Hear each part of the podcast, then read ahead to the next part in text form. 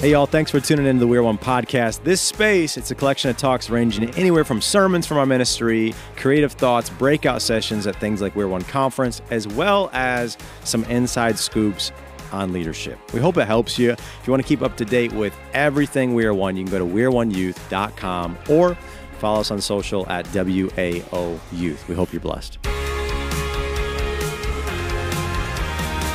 Acts 11, the tail end of Acts 11. Um, the front half, we got to connect it to Acts 10, everything that happens with Peter. Pretty cool stuff. Um, Peter's like got this whole Acts 10, Acts 12 thing going on. Acts 11 at the top half. The bottom half of Acts 11 is really connected to Acts 13, which is where we're going right now. And so we're going to go bottom half Acts 11, Acts 13. Uh, good message where we're going to land in Acts 13. If you haven't watched, same level, same grace yet uh, you need to do that. But thanks for being here. Uh, that's a good start, that message, same level, same grace. If you haven't watched it, do that. If not, let's get it. You ready? Here we go. We're going to dive into this Actstension. I kind of want to just set this up the basics. Uh, basically, a bunch of people are coming to Jesus in Antioch. This is this is in Syria, Antioch. There's Pisidian Antioch and there's Syria, Antioch. So in Antioch in Syria, uh, the, the apostles uh, are hearing about it and they're like, whoa, bunch of people coming to know Jesus because some men from Cyrene came down. They're sharing the gospel and Cyprus sharing the gospel. So Barnabas, if you see on the map here, is in Jerusalem. They send him up. They're like, you need to go see what's going on here. So they're checking that out. They want him to be an encouragement there. And then Barnabas gets there and he's like, sheesh, I need Paul. Because Paul had a specific uh, call on his life to speak to the Gentile people, which is where they're at. So he's like, I need to go get Paul. So it says in Acts 11, verse 25, that then Barnabas went to Tarsus to look for Saul. He's about to be called Paul. Remember Saul of Tarsus originally. So Saul's just hanging on Tarsus, his old stomping grounds, preaching. And when he found him, Barnabas finds him, he brought him to Antioch. So for a whole year, Barnabas and Saul met with the church and taught great numbers of people. I want you to see that, that couple words here. For a whole year. The reason I highlight that is because I think people so fast want to either be used by God or produce something or excel or whatever it is. But what we're about to see in Acts 13 here in a little bit, Paul and Barnabas, they're going to be sent as apostles. They're going to start missionary journeys. It's going to be crazy. Tons of people are going to get saved. But we just see it and we think that it just happened quickly, but we forget that for a whole year, they were already building in Antioch before they ever were going to be sent and used. And even before that, I'm going to highlight here in a little bit too, that they were sent on a mission by the church where they were proven faithful on that mission before also they were sent in Acts 13. Because it's going to look like a spiritual moment if you read Acts 13, it's like they were ministering to the Lord and the Holy Spirit was like, set apart these guys. And yeah, that can happen, but we for also forget that before David ever became, as an example, king, he was faithful in the pasture for a while. And I think we see moves of God. We go, this should just happen quick. God's going to do this quick in me. He's going to, he's going to find me in the pasture. He's going to use me. Yeah, if you're faithful in the pasture for a while. In this case, for a whole year, they're just teaching the church there in Antioch before they're ever going to get sent in Acts 13. Let me just finish off this section here in Acts 11. The disciples were first called Christians at Antioch. The, the, the disciples were called Christians first at Antioch. That word called is huge. I break that down the message, same level, same grace. Check it there. Um, the idea that they were called that, they didn't give themselves that name, they were called that. So I won't get into that. But what I want to get into a little bit is the historical background of where this name came from.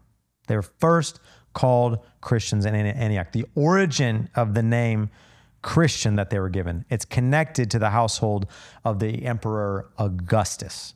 Okay, so the Emperor Augustus had his officials, and they would go out and they would represent him. They'd come back and report all that they had seen. Well, these officials were referred to as Augustani. If I'm saying that right, Augustani was like the name that they were given, that they were referred to as. Well, when people started seeing how the disciples represented Christ, it was a parallel to them of how these officials represented the emperor. So, as they were called Augustani, representatives of the emperor, very much showing off King Augustus, as they were then called Augustani. The parallel was made that these people, the disciples, believers in Jesus, were representing Christ well. So, what do you think they did? So, as they were called Augustani, they were called, how you say it? Christiani. That's, I think, how you'd say it. Later became Christian, Christiani. It has an I at the end, and I don't know, it's just hard to pronounce all of these different words because it's not the same as English.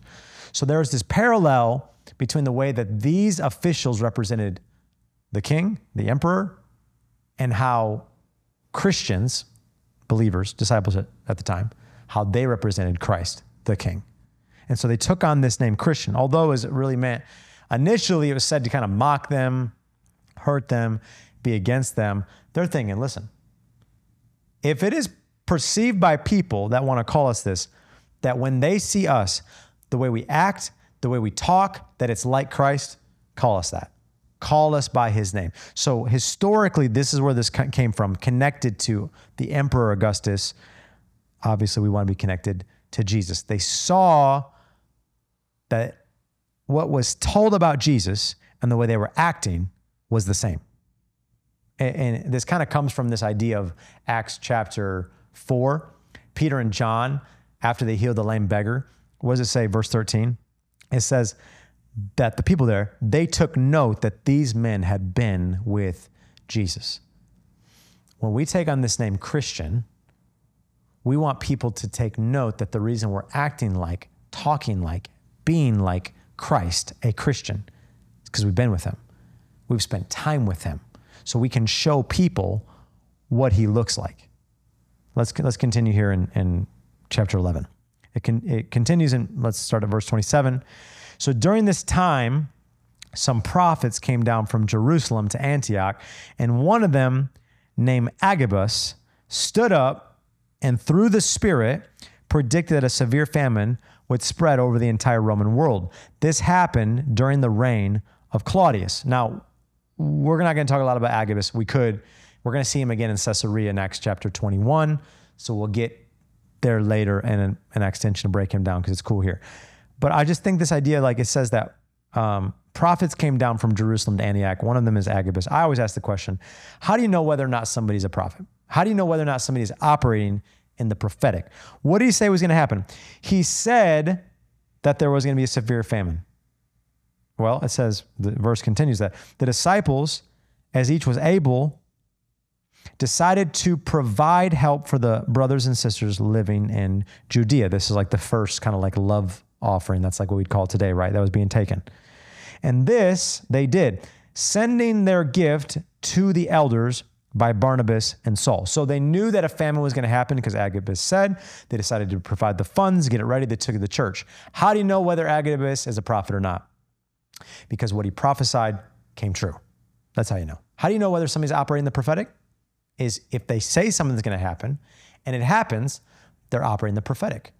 Now, again, sometimes we can get this wrong. Sometimes we can, um, you know, just eat some bad sushi or, you know, get it wrong. But the point is the way that you'll know if somebody's operating the prophetic is if they say there's gonna be a famine, there's not a famine, they ain't operating the prophetic.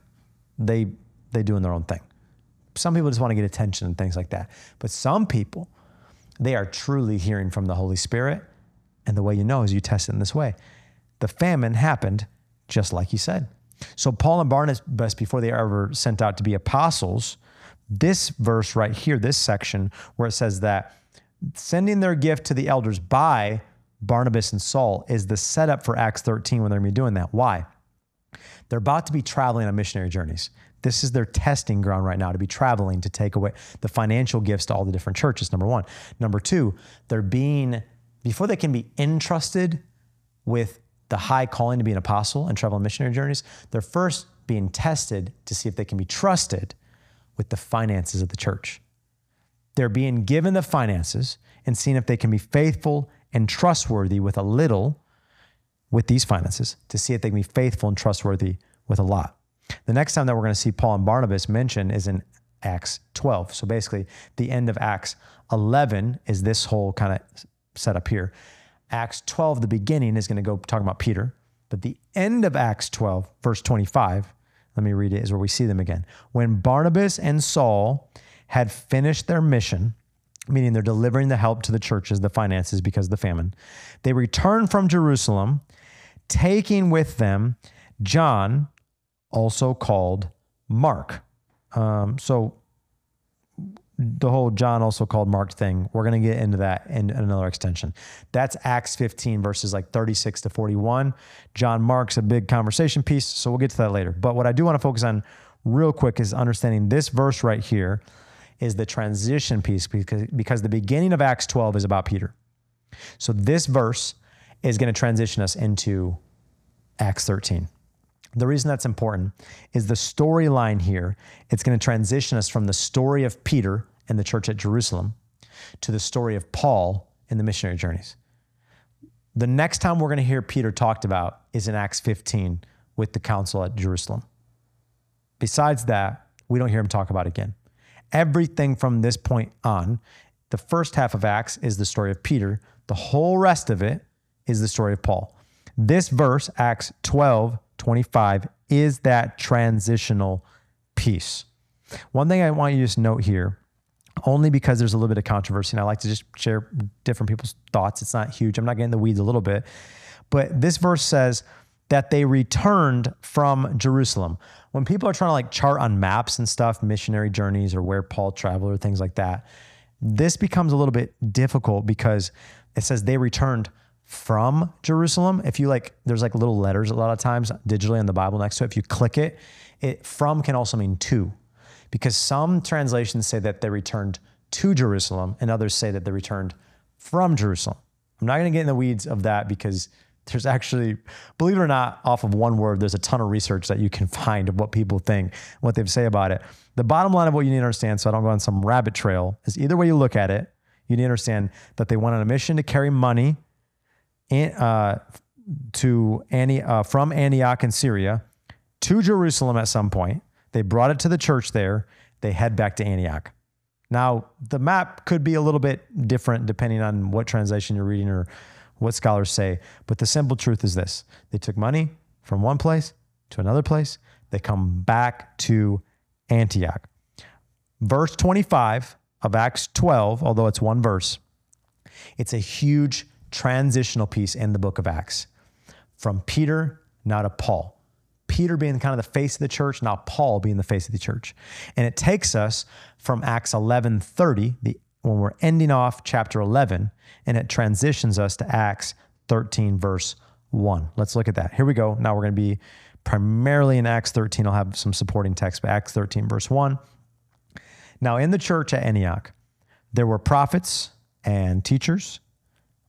Who are they? Barnabas, Simeon called Niger, Lucius of Cyrene, Manaen, who had been brought up with Herod the Tetrarch, and Saul. So you get these five leaders of the church at Antioch. One church, but it was probably five different, let's say, like campuses, we'd call it today in the church world, or congregations.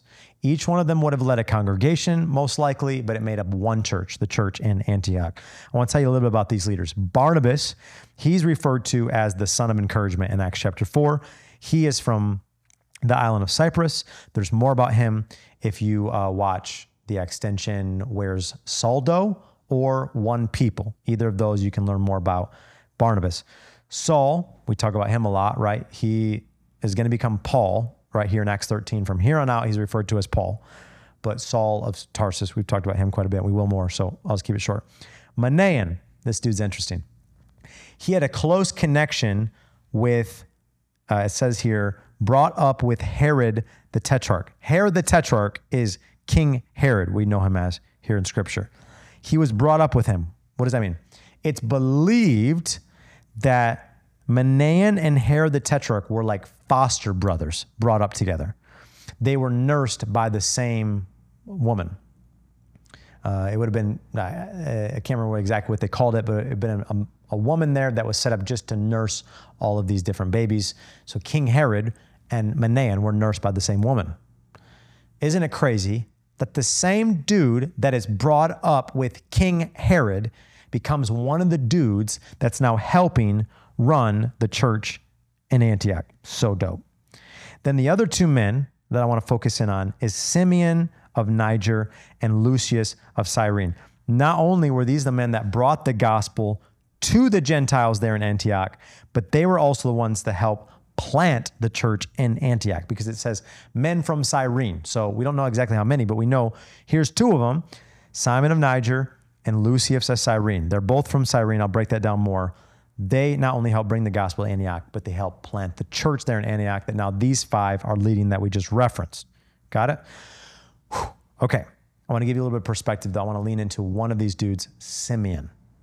This is so sick. I'm going to try not to cry. I was crying when I was writing this. Simeon is referenced in this part here as Simeon of Niger. That was like his nickname given him.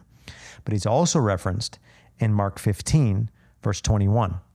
If you've read the Gospels, you would remember this account that a certain man from Cyrene, okay, because we know that Simeon was from Cyrene, Simon, okay, now I got to be able to prove the fact Simeon and Simon are the same person. I'll get there. He's the father of Alexander and Rufus, was passing by on his way in from the country. So on this specific day, Mark records that he's passing by on his way in the country. And what does it say that they had him do? And they forced him to carry the cross. Do you remember this moment when Jesus couldn't carry his cross and they grabbed somebody and they brought him over and they made him carry Jesus' cross with them? That's this dude. Simeon, aka Simon, okay, and then references Simeon and Lucius, they're both from Cyrene. But Simeon, in referenced here in Mark's gospel, this recording here gives more insight that Simeon is actually Simon. Uh, I'll prove that a little bit more here in a second. But first, I want to just try to imagine this moment. Can you imagine how this moment, when Simon, aka as we know him in Acts 13, Simeon, is forever changed? marked by this moment, carrying Jesus' cross with him. That the same man that carried Jesus' cross now becomes the same man that is going to lead the church in Antioch. Planted it, brought the gospel there, planted it. You know he was changed, or he would have never continued to go this far and now lead the church. Lead a church that didn't exist but was planted out of nowhere. All these people are coming to know Jesus, and he's leading it. As Jesus wore the marks on his back from the whipping, Simon, Simeon, was marked as well in this moment. Not by a whip, not by blood, but by the love of Jesus. Forever changed. He is now leading the church here in Antioch. Now, we know that it's him because in Mark 15, verse 21, it references that he's the father of Alexander and Rufus. Later, when Paul is writing to the Romans, we'd read it as the book of Romans. Paul writes in Romans 16, verse 13, he says, Greet Rufus. So who were the two sons? Alexander and Rufus. So Paul says, Greet Rufus, chosen the Lord, and his mother, who has been a mother to me too. So not only did Simeon and Paul then lead the church of Antioch, Simeon, who carried the cross, was there literally with Jesus in that fashion. Paul, remember, who in Acts 9, the road to Damascus, saw Jesus. But we see the closeness. It said, it says, greet Rufus, chosen the Lord, and his mother, who has been my, Paul says, my mother too. So that means they had a closeness. They like spent time together. So as Simon had been side by side with Jesus carrying the, the cross, and Paul face to face with Jesus on the road to Damascus, can you imagine they spent time together and they talked about it? They shared their encounter and their moment with Jesus. They're both learning from one another. Later, we, we'd see now here, it says, it doesn't say greet Simon or greet Simeon. Why didn't he write that? Most likely, Simeon would have passed away.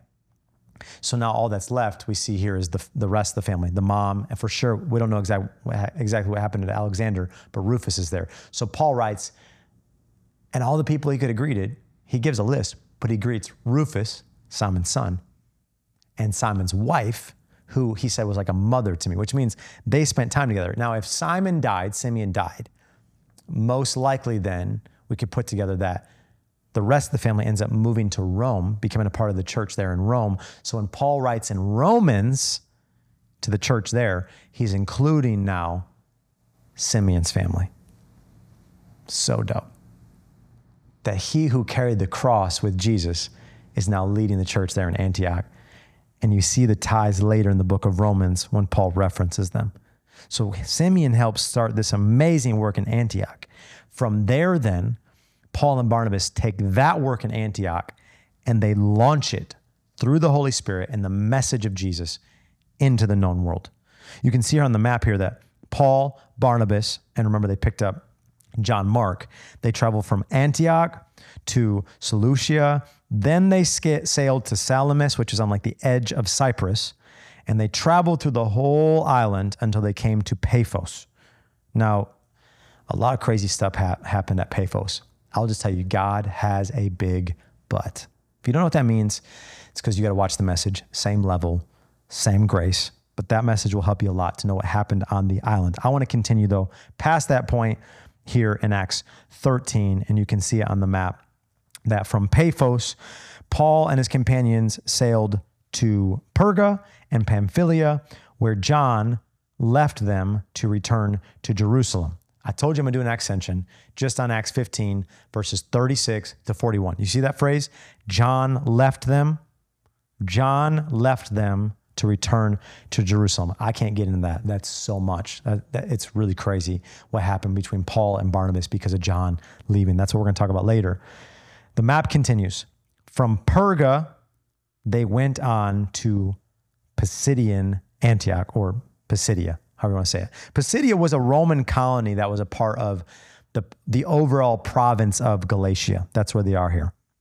So it says that when they get there to Pisidian Antioch, that on the Sabbath, they entered the synagogue and sat down. And after reading from the law and the prophets, the, the leaders of the synagogue sent word to them saying, Brothers, if you have a word of exhortation for the people, please speak. So it's like an open invitation. Standing up, I laugh because like I just imagine Paul. He's like, okay, my time. Standing up, it's like cracks his neck, cracks his knuckles. He's like, listen, y'all asked for it. Standing up, Paul motioned with his hand and said, Fellow Israelites and you Gentiles who worship the Lord, listen to me. He's like, Here I go. Listen up, somebody. He begins to walk them through the story of what they knew, right? The story of their ancestors from Egypt to the wilderness to the promised land. He told them what they already knew. They knew about the time of the judges, and then they no longer wanted a judge, but they wanted a king. They wanted, you know, they wanted King Saul. That's the one they picked, and God was like, "That's not really what I want, but okay, have King Saul, and you get to get what you want." You know that you can continue to ask the Lord for something that He doesn't want for you, but He'll give you what you want eventually. You understand this? So they get King Saul. Let me read where he continues from there. Verse 22. This is his like his sermon. After removing Saul, he made David their king. Remember David? Important. He's, this is an important piece right here. God testified concerning him I have found David, son of Jesse, a man after my own heart. He will do everything I want him to do because Saul didn't listen. He disobeyed. Two things I teach my kids listen and obey. That's what David was willing to do. And from this man's descendants, God has brought to Israel the Savior Jesus. So he's linking David to Jesus as he had as he promised. Before the coming of Jesus, John, this is John the Baptist, preached repentance and baptism to all the people of Israel. As John was completing his work, he said, Who do you suppose I am? I am not the one you are looking for, because they thought he's the Messiah. But there is one coming after me whose sandals I'm unworthy to untie. I can't, I can't even come close to Jesus. He doesn't know it's Jesus yet. His cousin, John the Baptist, and Jesus are cousins. He has no idea that's who's to be, but he's like, listen, whoever's to show up, the Messiah, I know I'll know when he comes. And he did. Behold, the Lamb of God who will take away the sins of the world. He's like, I can't even untie his sandals. Fellow children of Abraham, and you God fearing Gentiles, Paul says, it is to us that this message of salvation has been sent. Paul continues to make it clear that the people and the rulers of Jerusalem, when Jesus showed up on the scene, they rejected him. They rejected him, they sentenced him to death on a cross. But Paul's favorite thing to talk about God raised him from the dead. Verse 36. Now, when David had served God's purpose in his own generation, man, that's such a powerful verse. When David had served God's purpose in his own generation, he fell asleep. Are you serving God's purpose in your generation? Like we're all going to fall asleep, meaning we're all going to die at some point. But can it be said of all of us that we served God's purpose in our generation for our generation? Because after David did that, he fell asleep. He was buried with his ancestors, and his body decayed. But the one whom God raised from the dead, this is our Jesus, he did not see decay. Therefore, my friends, I want you to know that through Jesus, the forgiveness of sins is proclaimed to you. Through him, everyone who believes is set free from every sin, a justification you were not able to obtain under the law of Moses. He's like, listen, the law can't save you. The law can show you where you are condemned and need saving, but the law can't save you. It's only the love of Jesus that can save you. It's not the law, but it's the love. The love of Jesus sets you free. The love of Jesus saves you and forgives you of your sins. That's why I think we love to quote John 3:16. But John 3:17 is actually very important because it says that for God did not send his son, meaning Jesus. The Father sent his son Jesus into the world. He didn't do it to condemn the world but to save the world through him. Why? Because the law can't save. It's only the love of Jesus that can save. The law will show you where you are condemned, but the love will show you where you can be forgiven. So it's, it's really interesting to me how Paul preaches here, how he breaks this down. If you really start studying all the different styles of the preaching and messages and, and speeches and stuff in the book of Acts, you look at Peter, Paul, James, Stephen, the different ones in Acts. It's really interesting if you contrast them all. Specifically, if you look at like Acts 7 with Stephen and Acts 13 with Paul, they're so different. The contrast is, is, is pretty far from one another because Stephen centralizes his message on the age of the patriarchs and Moses. But Paul really centralizes it more on like the, the monarchy, the kingship, and David because he wants to be able to go from David, it's called the Davidic line, if you read like Matthew 1, and he wants to be able to journey it from David down to the bloodline of Jesus. That Jesus is a king and the Messiah. He's from a, a bloodline, a kingship, a monarchy that is a king of this earth, but greater, he's a king of heaven. He's a Messiah that came to set us free because he is a king of heaven. Stephen's message, too, though, it aims to destroy, I'll use the word, destroy any false assumptions that the Jews had. But while Stephen in Acts 7 wants to destroy those false assumptions, Paul's aim in Acts 13 is to draw, I'll say.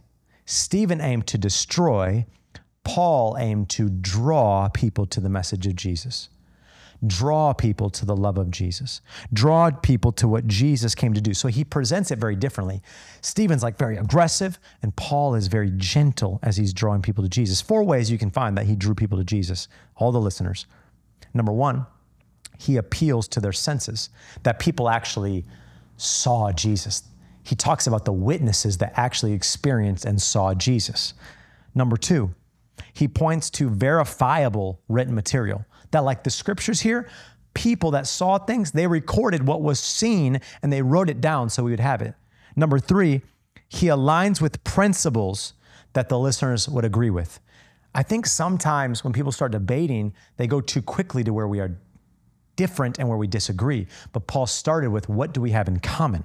What do we both believe? Because then, four, he could come to that payoff moment where he brings it to the relevant facts right? Right? Reliable witnesses, reliable written ev- evidence, and reliable facts. So that Jesus was uh, um, innocent, that's huge.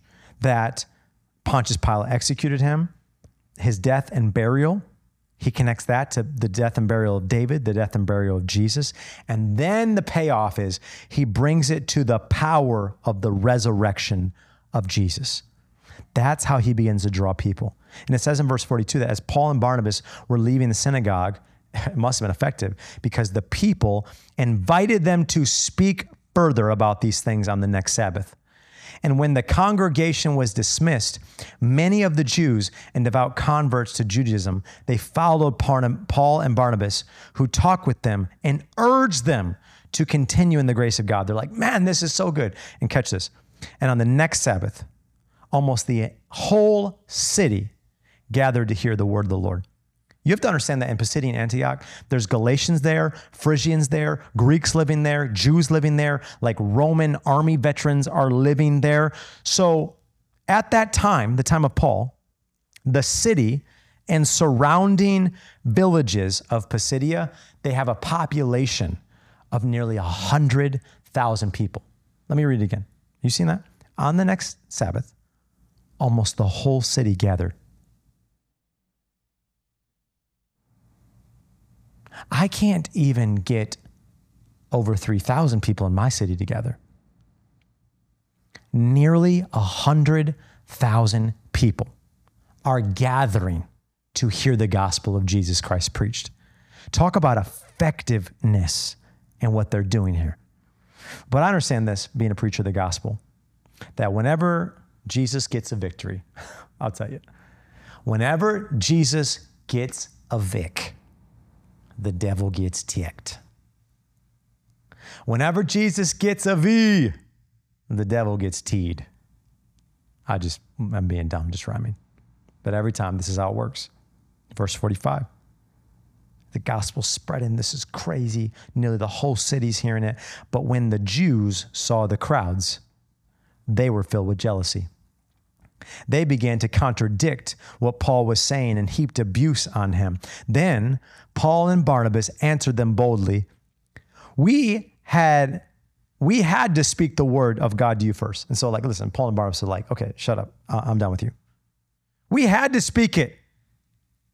Since you reject it, we gave you the chance first, and do not consider yourselves worthy of eternal life. Now we turn to the Gentiles. What is he saying? He's saying, listen, Jesus told us we had to go to the Jews first. But if you ain't going to listen, okay, peace out. It's time to preach to the Gentiles, baby. Now, if you track the missionary journey, he's just going boom, boom, boom, boom, going and preaching to the Gentiles. He's like, the Gentiles got to hear the gospel. And it says in verse 48 that when the Gentiles heard this, they were like, let's go. They were glad and honored the word of the Lord. And all who were appointed for eternal life believed. The word of the Lord spread through the whole region. Remember, Jesus' victory is Satan's tickery. I don't know, I can't think of another rhyme. right? Like, you know the devil coming for it every time. It says, that that's happened with the Gentiles, but the Jewish leaders, they incited the God fearing women of high standing and the leading men of the city, and they stirred up persecution against Paul and Barnabas, and they expelled them from their region. And Jesus told the disciples to do this, what you'll see here. So they shook the dust off their feet. Jesus, like, hey, when you go to a city, when you go to a house, people don't listen, shake the dust off your feet and go to the next city. So that's what Paul and Barnabas did. They shook the dust, they shook the dust off their feet as a warning to them, and they went to Iconium, the next city. And the disciples were filled with joy and with the Holy Spirit. The joy of the gospel. There's not like enough of that today, right? The joy of the gospel, the joy of evangelism. Here, Remember? They were expelled. They were, it says, it stirred up persecution, the joy of persecution. The joy of continually being filled with the Holy Spirit. The joy of being called a Christian first at Antioch. Joy. The disciples were filled with joy and with the Holy Spirit.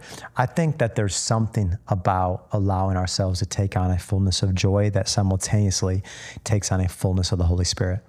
It's a fruit of the Holy Spirit. Evidence of joy in our lives is evidence of Jesus. Joy is Jesus. Jesus is joy.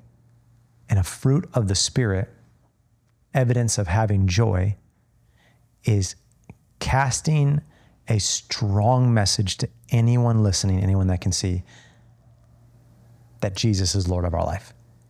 Joy incites to everybody I'm a Christian. You don't need to tell people. They're going to want to call you it because you're going to look like Christ. And I don't know who's listening. This is like off script a little bit, but You've been trying to live your life to be happy, but you need to live your life to live in the fullness of joy because that's where your strength comes from. Meaning this Lord, thank you for the trial I'm going through right now. Joy comes out of that. In this case, for them, persecution, being expelled, sent off. Lord, thank you for the uh, the situation of debt I'm going through. Thank you for the the pain physically I'm going through, or not that Lord I actually want it, but thank you that you're with me in all of it. Thank you that I'm not alone. I'm going to still praise you. I'm going to still live for you. I'm still going to bless your name. I can still, even though right now what I'm experiencing is awful, I will still declare that I have tasted and seen, and I continually taste and see that the Lord is good. Joy is Jesus. I want to pray joy over you, just as I close, that you would like truly right now experience what they did at the origin. They were filled with joy. I don't know who needs this. I hope somebody, though, hears this, receives this at the right time, that you can experience just such a fullness of joy. You ready to receive? Wherever you are, just receive this. Holy Spirit, I speak fullness of joy over whoever is listening right now. That God, whatever they are experiencing, wherever they find themselves, whatever they're going through, I thank you that you never leave or forsake. They're not alone. Holy Spirit, come right now and fill every space of their life. Thoughts, protection around their drive right now, however, when they're listening to this in the morning on a drive, in the car, or on a break, or whatever it is, Lord. As they hear this, Holy Spirit, you are not only present, but you are now actively moving, working, I declare in the name of Jesus. Fill them with joy. Jesus, fill them with your Holy Spirit. If you could do it in Acts 13, I know you can do it right here in 2023. Do it. I thank you, Jesus. Bless them. I know that we don't always experience happiness. Our days aren't always bright, but we choose joy today because we declare that Jesus is joy. We thank you for that. Bless each one that's listening right now. In the name of Jesus. Amen. My love.